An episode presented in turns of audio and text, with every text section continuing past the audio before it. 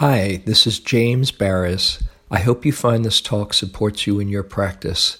If you'd like to support my teaching, you can use the donate button underneath my picture on Dharma Seed to do that. Your support is greatly appreciated.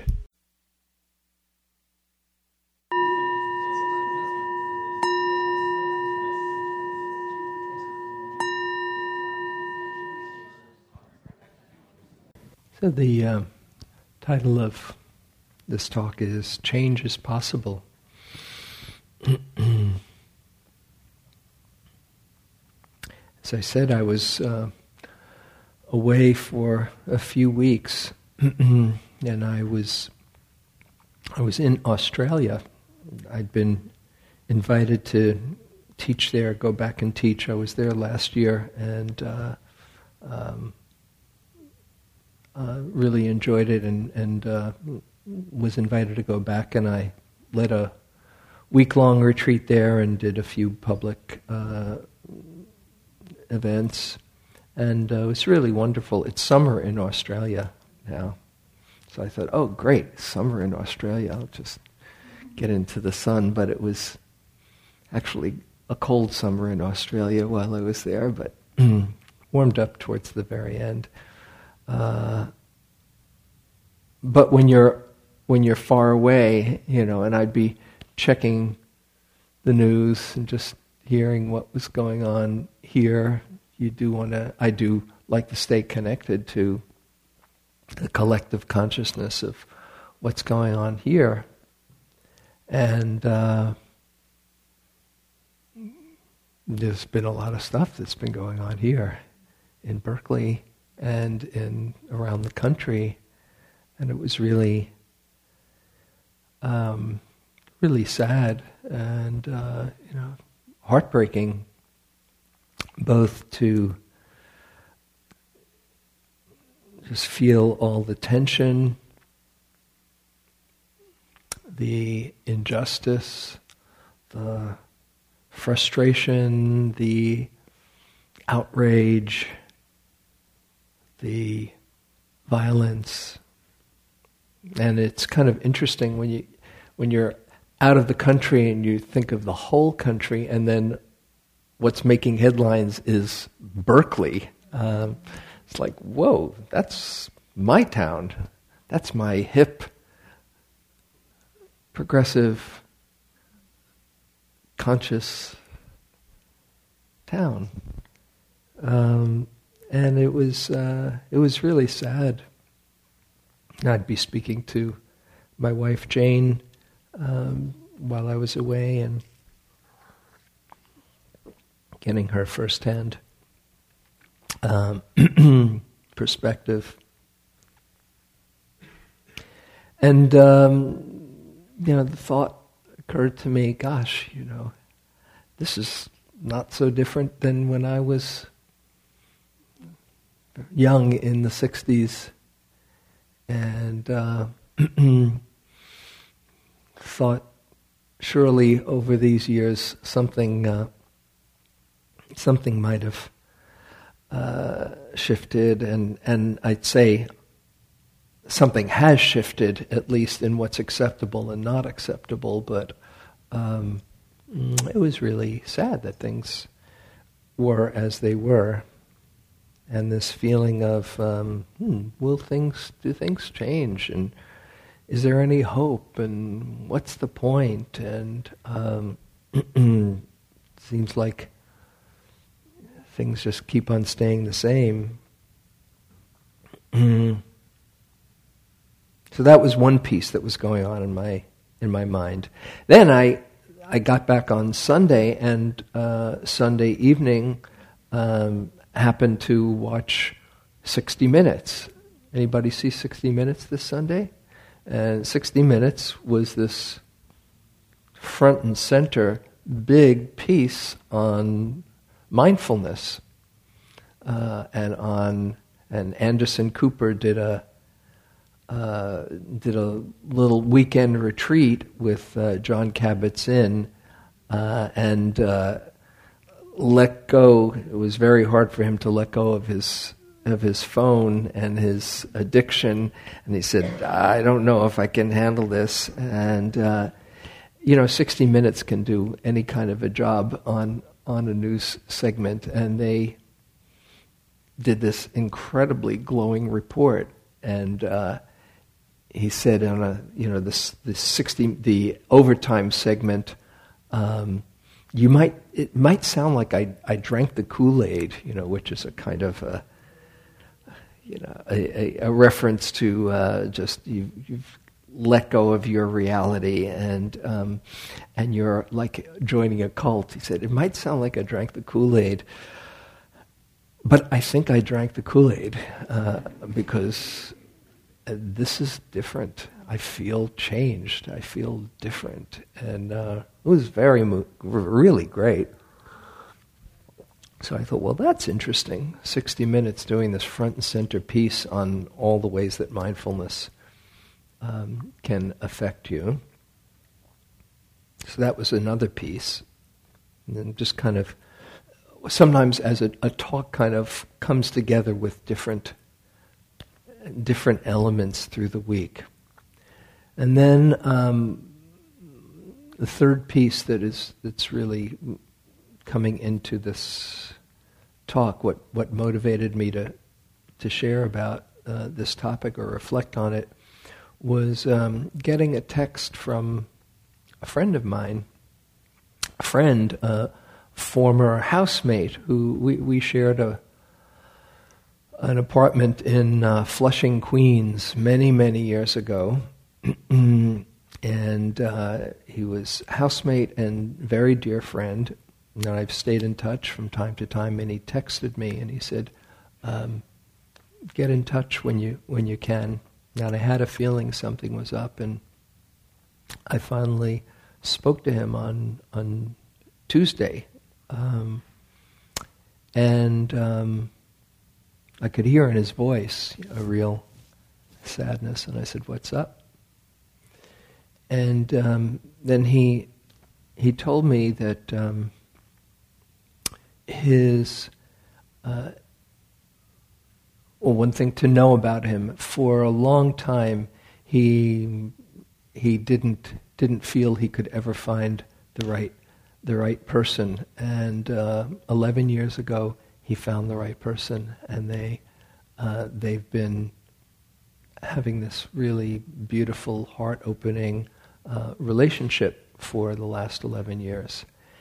And he said that um, on Thanksgiving morning, and she was driving uh, to her her family up in uh, from Washington. She lives. She splits her time in Washington, uh, driving to her family in Pennsylvania, and lost control of her car and crossed the center divide and was killed.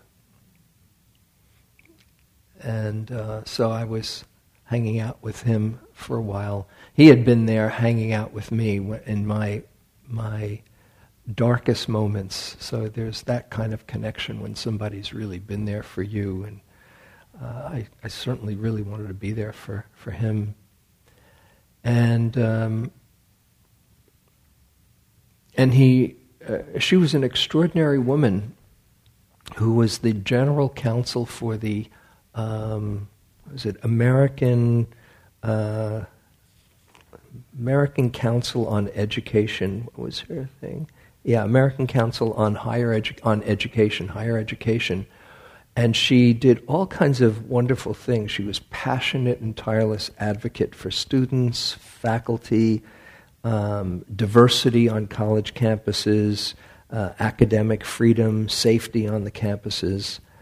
Um, and one cause that was particularly dear to her was uh, education for prisoners. Um, and she put a lot of um, loving, passionate energy into this um, uh, this program called the Hudson Link for Higher Education. Um, that gave prisoners a chance to um, to get a degree in college. And he said, uh, if people uh, want to, in their in her memory, uh, donate, don't.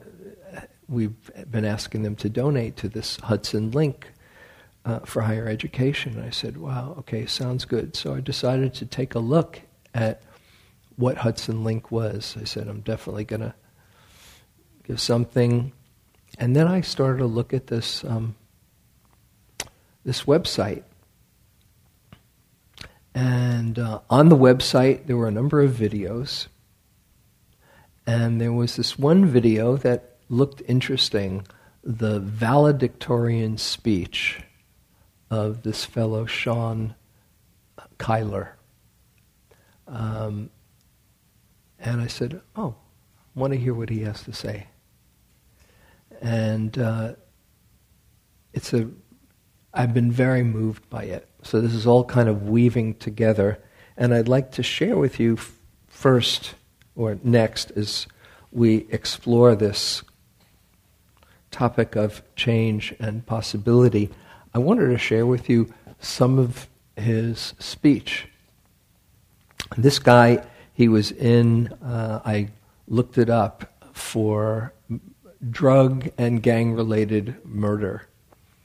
Um, and uh, when he spoke, he was speaking so articulately, so much from the heart, so clear and in an inspiring way. And every now and then he'd pause as he gathered himself, as he was thanking everybody around. Um, he was the real deal. And uh, I wanted to share with you some of his words. Mm-hmm. We come here today to celebrate achievement over failure, perseverance over hesitancy, better tomorrows over the worst of our yesterdays. We are no longer the people we were when we first took our step on this academic journey. He was there and speaking with a lot of the other graduates. We do not perceive or experience the world in the same manner we once did. Our cognitive ability, as well as our behavior, has undergone a change, a transformation. This transformation is not so much a metamorphosis into someone new but actually a reconnection to our authentic self. That person we were before, and our response to life situations that detoured us from the socially acceptable path to success. that that uh, I think I missed something. That person who we were before is no longer the same person. Our response that we had to life situations that detoured us from the socially acceptable path to success is not who we are now.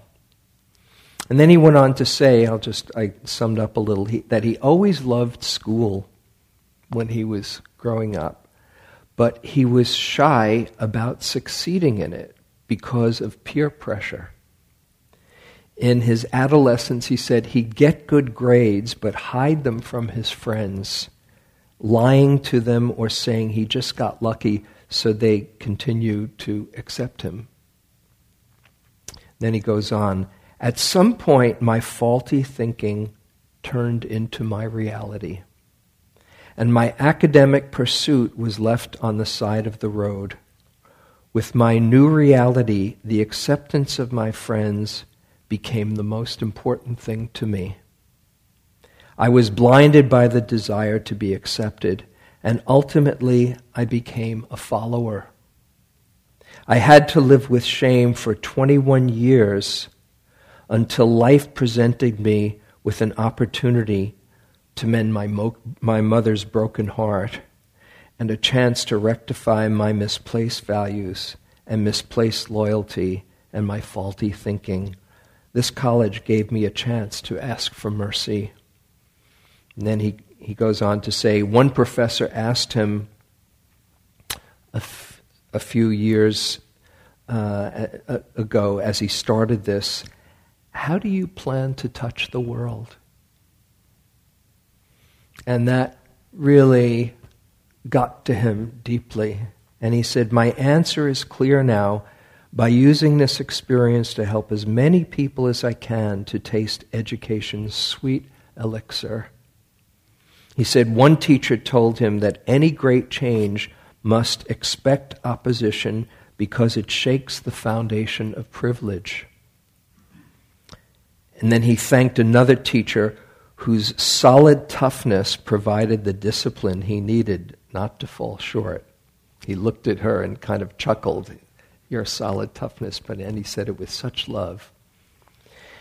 And then he said, mm, I fully accept the philosophy that in order to change a person's behavior, you must first change the way that person thinks. And then to his fellow graduates that were there, he said, Today signifies the beginning of our duty to use this education to better not only ourselves, but humanity. Our communities need us to help save our younger generation. It is obligatory that we respond. I'm just taking excerpts now. It's a bit longer, but I just the ones the words that really summed it up. It's obligatory that we respond.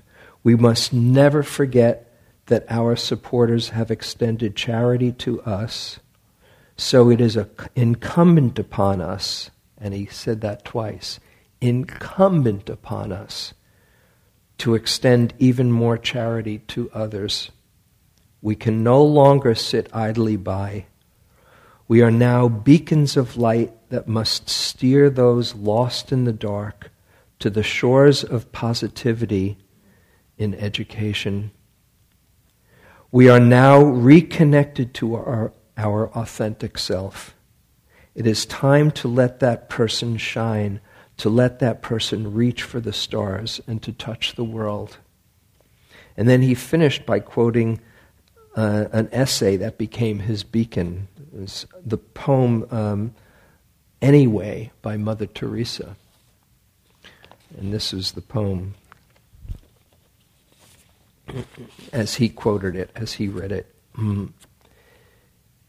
People are often unreasonable, illogical, and self centered. Forgive them anyway. If you're kind, people may accuse you of selfish, ulterior motives. Be kind anyway. If you're successful, you will win some false friends and some true enemies succeed anyway. If you are honest and frank, people may cheat you. Be honest and frank anyway. What you spend years building, someone could destroy overnight, but we have to build anyway. The good you do today, people will often forget tomorrow. We're going to do good anyway. If you find serenity and happiness, some may be jealous. We're going to be happy anyway. If you give the world the best you have, it might never be enough, but we're going to give the best we can anyway. Because you see, in the final analysis, it's between you and yourself. It was never between you and them anyway. So I, I watched that speech. I've watched it a couple of times actually, and I, I recommend you check it out. Uh, just go to uh, Sean Kyler, K Y L E R, Sean Kyler's valedictorian speech. And uh, reflecting on that, on who this, this man has become given the right opportunity, given the right exposure, given the right role models and support and uh, people cheering him on, just how beautifully that natural seed of awakening, kingdom of heaven within, or whatever you call it, how beautifully it grew and blossomed and now can give care and sustenance to so many others and inspire so many others. and it made me reflect that um, the human mind and heart have unlimited potential to do harm or to do good. And what what shapes that, what shapes the mind and the heart, are um, opportunities, education, understanding, inspiration, um, and then at some point making the choice, the intention to go in a certain direction. But the key factor, uh, and it's something that I've been reflecting on, um, particularly uh, with all the uh, the frustration and the tensions and the uh, the, the miscommunication and the fears, um, is um, what this mind or this heart are exposed to. Those who hate, what they're exposed to. Those who are angry and frustrated or feel they haven't gotten a square deal, what they're exposed to. Or maybe even not aware of the deal that they've gotten and just kind of um, have fallen into um, into people uh, going along with people who uh, are very confused. And the Buddha said, as I'm sure many of you know, I've said it here a number of times, how crucial it is to keep the company of the wise and avoid the company of the foolish. But you can't always avoid the company of the foolish. There's a lot of people out there that you're going to be interfacing with who are uh, not quite as wise. So it's incumbent upon us to seek out the company of the wise so that we are inspired and that our own goodness has a chance to um, to blossom fully. I've mentioned here before the the story of uh, Angulimala, who is uh, the prime example, and for those who aren't familiar, uh, Angulimala in the time of the Buddha uh, fell in with the wrong people. And um, even though he had a very sincere and good heart and was motivated uh, to learn uh, by certain circumstances, uh, it was turned uh, into um, an angry and violent heart. And he set out on the task to kill a thousand people. And as the story goes, there he was he had done in 999, and there was the Buddha seeing that he was actually in the story, seeing that he was about to kill a thousandth person, and it was going to be his mother who was coming towards him, uh, who was going, who was who was trying to find him, and so the Buddha intervened, and as the story goes, the Buddha broke the trance, Angulimala's trance, and um, and woke him up from his confusion. Angulimala saw what he had done and asked the Buddha if he could if he could uh, live the holy life, which the Buddha agreed to. Um, and uh, even though Angulimala would suffer the the stonings of people as he went on alms rounds, uh, the Buddha said, "Bear it nobly, Brahman. Bear it nobly.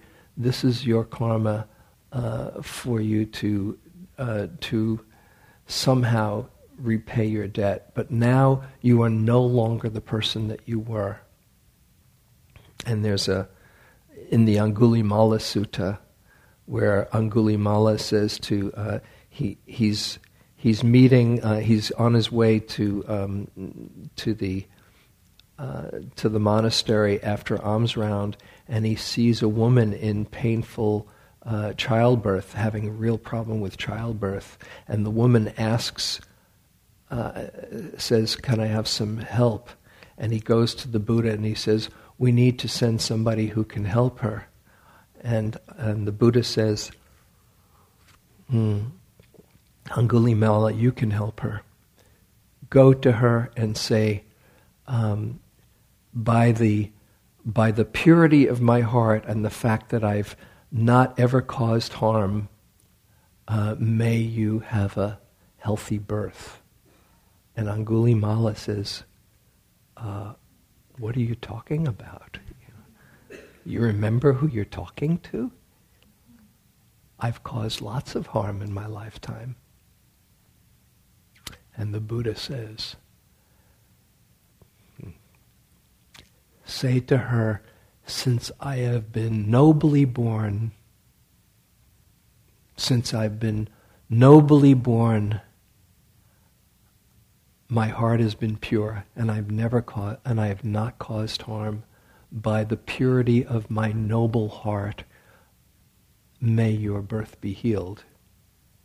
Meaning, since you have seen the light, you've had a very pure heart.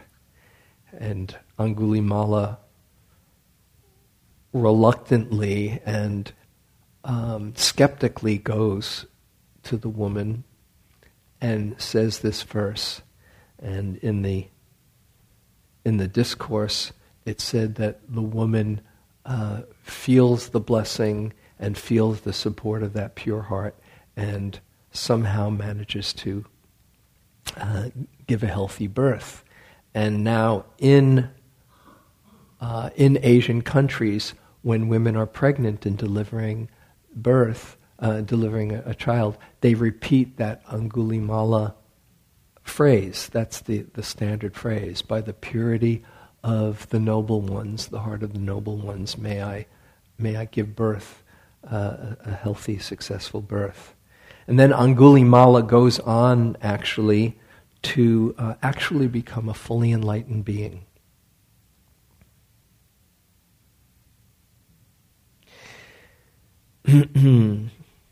so um, I think it's important to to see whether it's somebody who has um, not been exposed to goodness, uh, but then s- is exposed and can wake up to their authentic self, as, as Sean Kyler says, or somebody who's been exposed to a lot of hate and fear. And is conditioned that way that um, there is a Buddha inside of all of us. And that given the right circumstances and situations, um, people can see the light. That anyone can see the light. So it's up to us as a society to create those conditions as much as we can to not be so quick to judge and say they're wrong, but rather they're confused. Those who are causing suffering, those who are angry, those who are destructive, those who are hating, are simply confused. They don't see where real happiness lies. Real happiness cannot come from causing suffering and expressing more and more hatred. They're just confused. And that's a tall order to not put them out of your heart and realize that they too have potential to wake up. That doesn't mean you put yourself in harm's way. You know, you have to really take care of yourself and protect society from people who are confused and have a lot of conditioning. But whether it's on a on an individual level or a societal level, and whether it's about people's hearts changing or a cultural shift, the only thing that makes sense to me is um, staying con- connected to the fact that change is possible. And to not give up on people, not to be naive, as you know, the famous uh, Sufi saying, trust in Allah and tie your camel to the post. You don't want to be naive and put yourself in harm's way, and you need to take care of protecting and keeping things safe, but not to give up on anyone. And it's the same as people who've been coming here know. Uh, it's the same uh, that I, I've been very concerned and wanting to do what little I can uh, in uh, in the area of climate change, and you might have that same kind of sense of well, what's the point? Is it too late? Any anything to do? And it's the same. You've got to, as uh, Mother Teresa says. If you give the world the best you have, it might never be enough but we're going to give the best we can anyway. so, um, I just wanted to share how inspired I was by Sean Kyler, who probably few years ago didn't think he could inspire anyone, and wanted to share both in uh, for him and for my friends uh, partner, Ada, Ada Malloy, uh, in her honor, uh, she wanted to make a change, and it rippled out to him. And he wanted to make a change, and it's rippling out to us. And I'll, I'll just close, and we can have some conversation uh, with this passage. Uh, I think I've sh- I have shared it here before from John Seed, the great environmentalist who said, In the end, perhaps nothing but a miracle might be of any use at this time. When you look at the rate of destruction, whether the rainforest or climate, and all of these things that are happening, and if you multiply all the efforts by a factor of 10 or even a hundred, hundredfold, it might not be enough so there's, it looks like there's nothing on the horizon that can help us. And then you think, well, what kind of miracle would it take for things to be different? Well, it would be a very simple one, really. All that would be needed would be for human beings to wake up one day different than they were the day before, realizing that this is the end unless we make these changes, and then deciding to make the change. Now, that doesn't seem very likely, a very likely thing to happen. But on the other hand, the whole road that we've traveled is so littered with miracles that it's only our strange kind of modern psyche that refuses to see it. I mean the miracle of being descended from a fish that chose to leave the water to walk on land.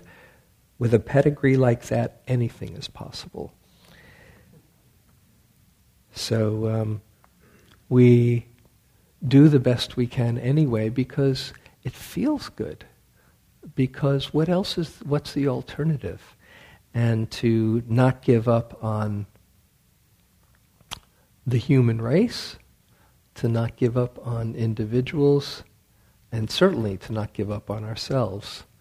Uh, just keep on looking for the possibility and doing what you can to bring it about because um, there's nothing as worthwhile an endeavor uh, that I can see, and that I, my sense of what the Buddha taught, uh, what his message is. so, I think I'll just stop here and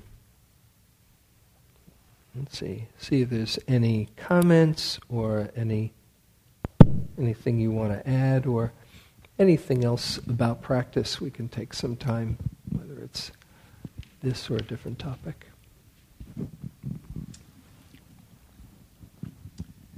So um, I love listening to this. I I uh, witness in San Quentin, and I witness with people just like this man, and I've been to graduations just like is being described here.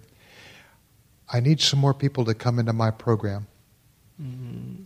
And if you're interested in it, come up and talk to me. I'll give you a card and we'll see what we can do. Thank you very much. Perfect.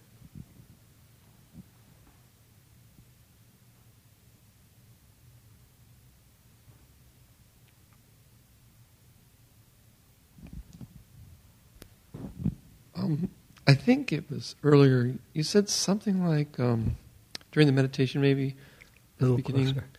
Um, awareness is untouched by experience. And I was sort of curious, what's that all about? Hmm. Awareness is untouched by experience. You, is that right? Uh, sounds like it could have come out of my mouth. Yeah? Yeah. Um, the awareness that shine, there is awareness that shines through you.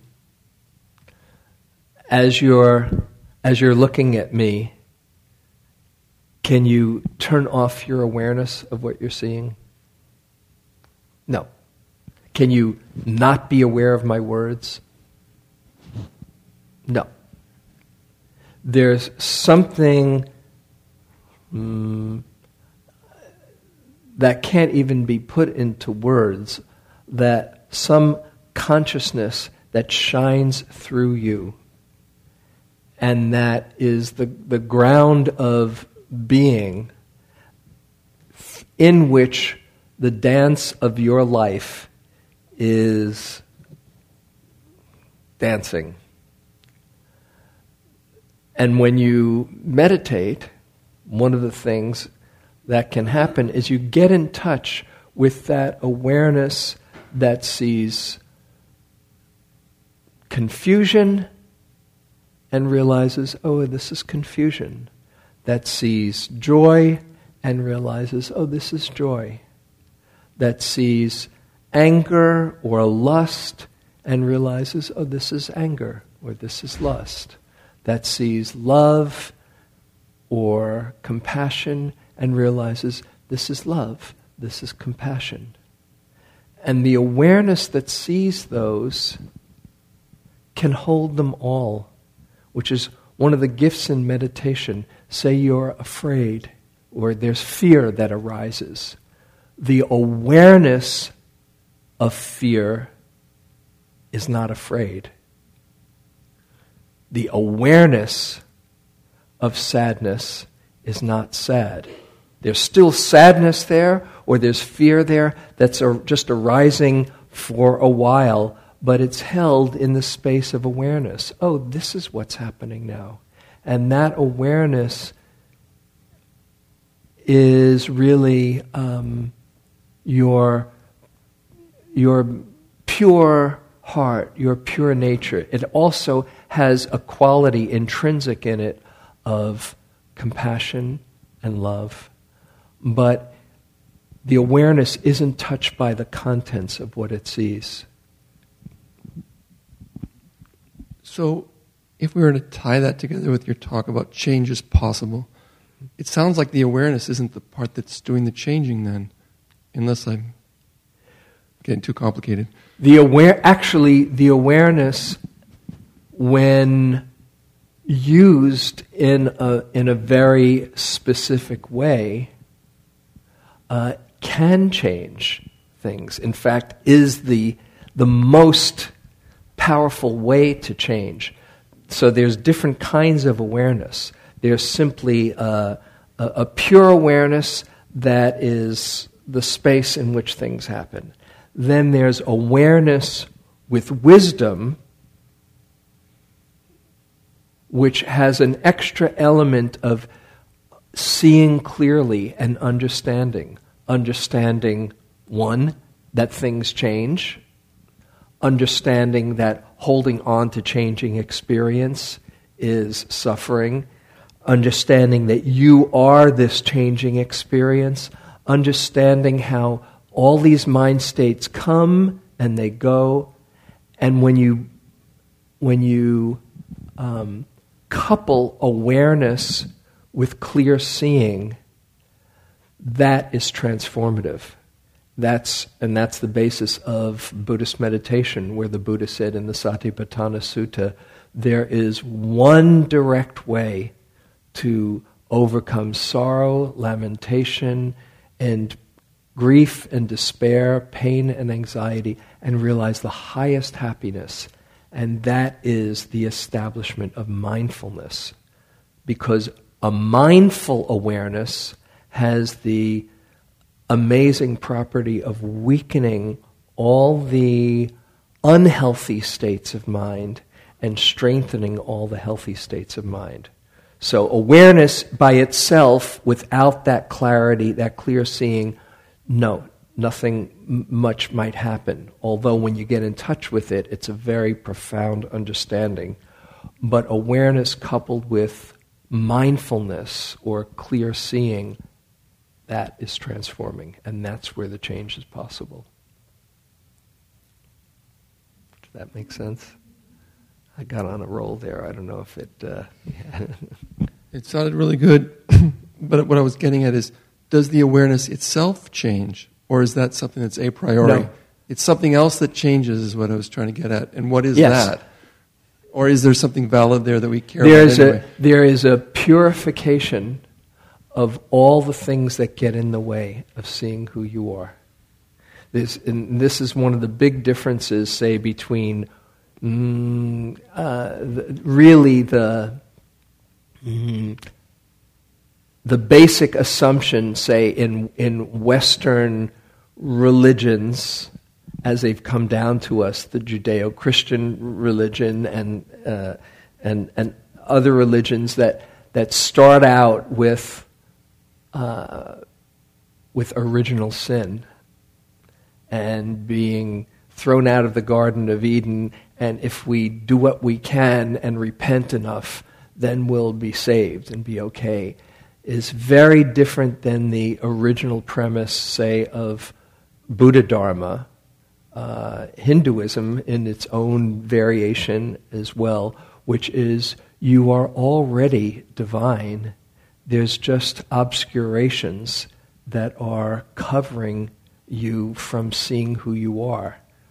It's a little. It's like a game of hide and seek where you know, the divine is playing in you is playing with itself, and you we forget who we are. So the process of purifying is just removing th- or seeing through the veils to understand that who you are is really one could say the Buddha or uh, whatever you want to call it, that purity of heart within.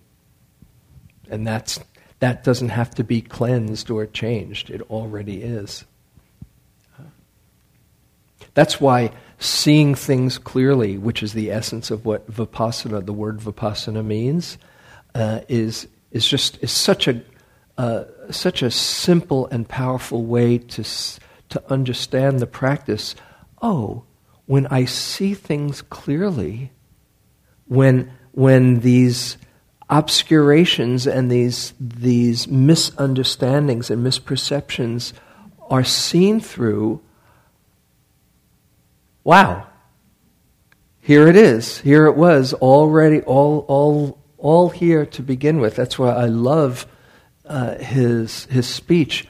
Oh, it's not anything that I've, that other than I've just discovered or remembered who I am, my authentic self. It's really the, uh, the same thing. Yeah. So, thank you.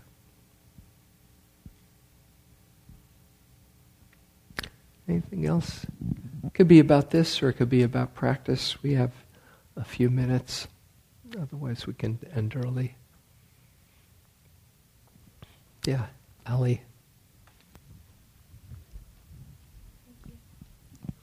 Thank you. Um, I just wanted to say I was thinking so much when you were speaking about not only are these um, paths towards change and clear seeing so beneficial to the individual pursuing them, but they're so uh, inspiring to those around. Um, so you touched on it in sort of in you, in speaking, especially of this valedictorian speech. But I've had so many experiences in the last um, little while of seeing people around me just really step up in ways that are so beautiful and I've been trying to internalize the lesson from that, which mm. is when I act wisely or kindly, that that may also not only have the direct effect that I'm aiming for, but um, allow others to see that it's possible to live a life of integrity and wisdom and um, expand the, the club of people going for that as their way of being in the world.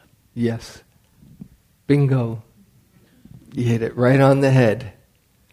And that, that's exactly the idea that your, your practice is not just of benefit to you, but to everybody else, especially if they see how far you've grown, if they've known you for a long time and they say, Gosh, you're different, you know. What a gift. You know, that's where some I've, I've mentioned it here. I look back on my my younger days and there are many things that just make me cringe. I can't believe I did that. But instead of feeling really lousy and perpetuating those thoughts with guilt, which just keeps you bound to feeling small and not good enough, uh, I find it helpful to reflect on the fact that, oh, cringing is a good sign because it means I'm no longer the person who did those things. I couldn't imagine doing those things. So, to see that and to rejoice that you've changed, and also see that uh, you have something to offer others, whether or not they have seen the change or that you can be there and say, yes, it's possible to change, then whenever you're going through a really hard time, this is part of your bodhisattva training. Because sooner or later, it will be your own gift to others to say, I know what suffering is really like, and I'm here to tell you you can survive it. I'm here to tell you you can still thrive. Whether you say, you might not say those words, I'm here to tell you, but you know inside and it gets communicated uh, just by you going through your own inner dark nights and transforming it into wisdom. That's the gift that everybody wins with.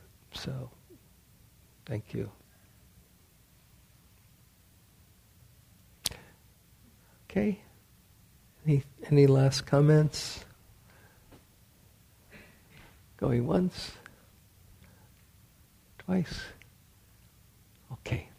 So let's close with a little loving kindness.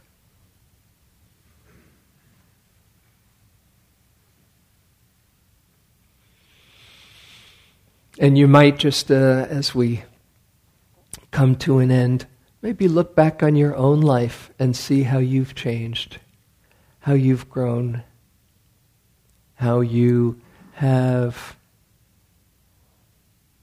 seen more clearly, how perhaps there's a bit more kindness or patience with yourself or with others. Doesn't have to be huge. Don't go for sainthood. Just, uh, just see that you might be going in the right direction. That's enough. And to celebrate the fact oh, that there's movement in the right direction. Change is happening. Change for the good. Even when you forget, you might forget, but to know that there's a place to come back to that you can remember.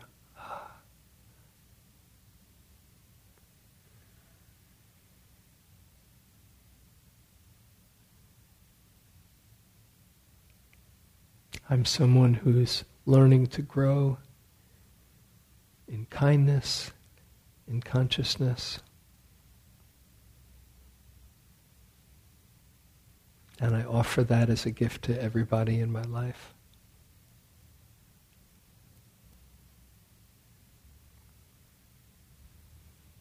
And wish yourself well. May I be safe from inner and outer harm.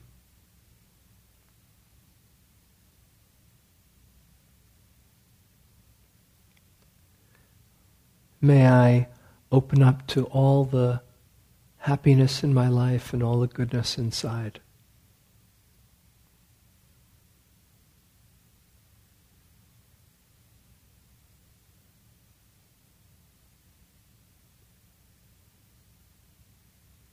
May I be healthy and strong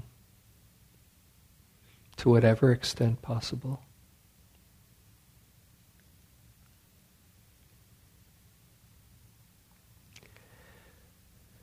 And may I have ease of well being.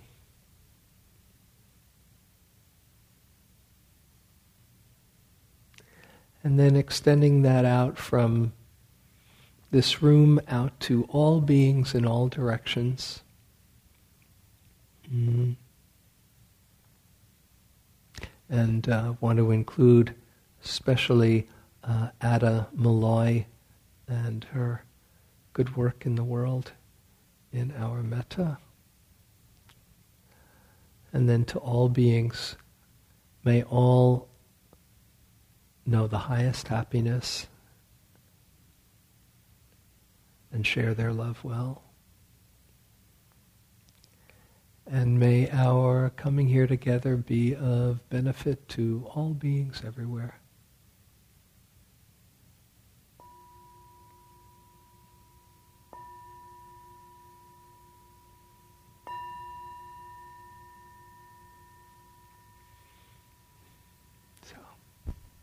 Thank you for your attention. Have a good, wintry, warm-hearted holiday season uh, and uh, good coming new year. So see you next year. Remember, we're open Christmas and New Year's. Oh, and if you'd help stack up the chairs, that would be really appreciated. Thank you for listening. To learn how you can support the teachers and Dharma Seed, please visit dharmaseed.org slash donate.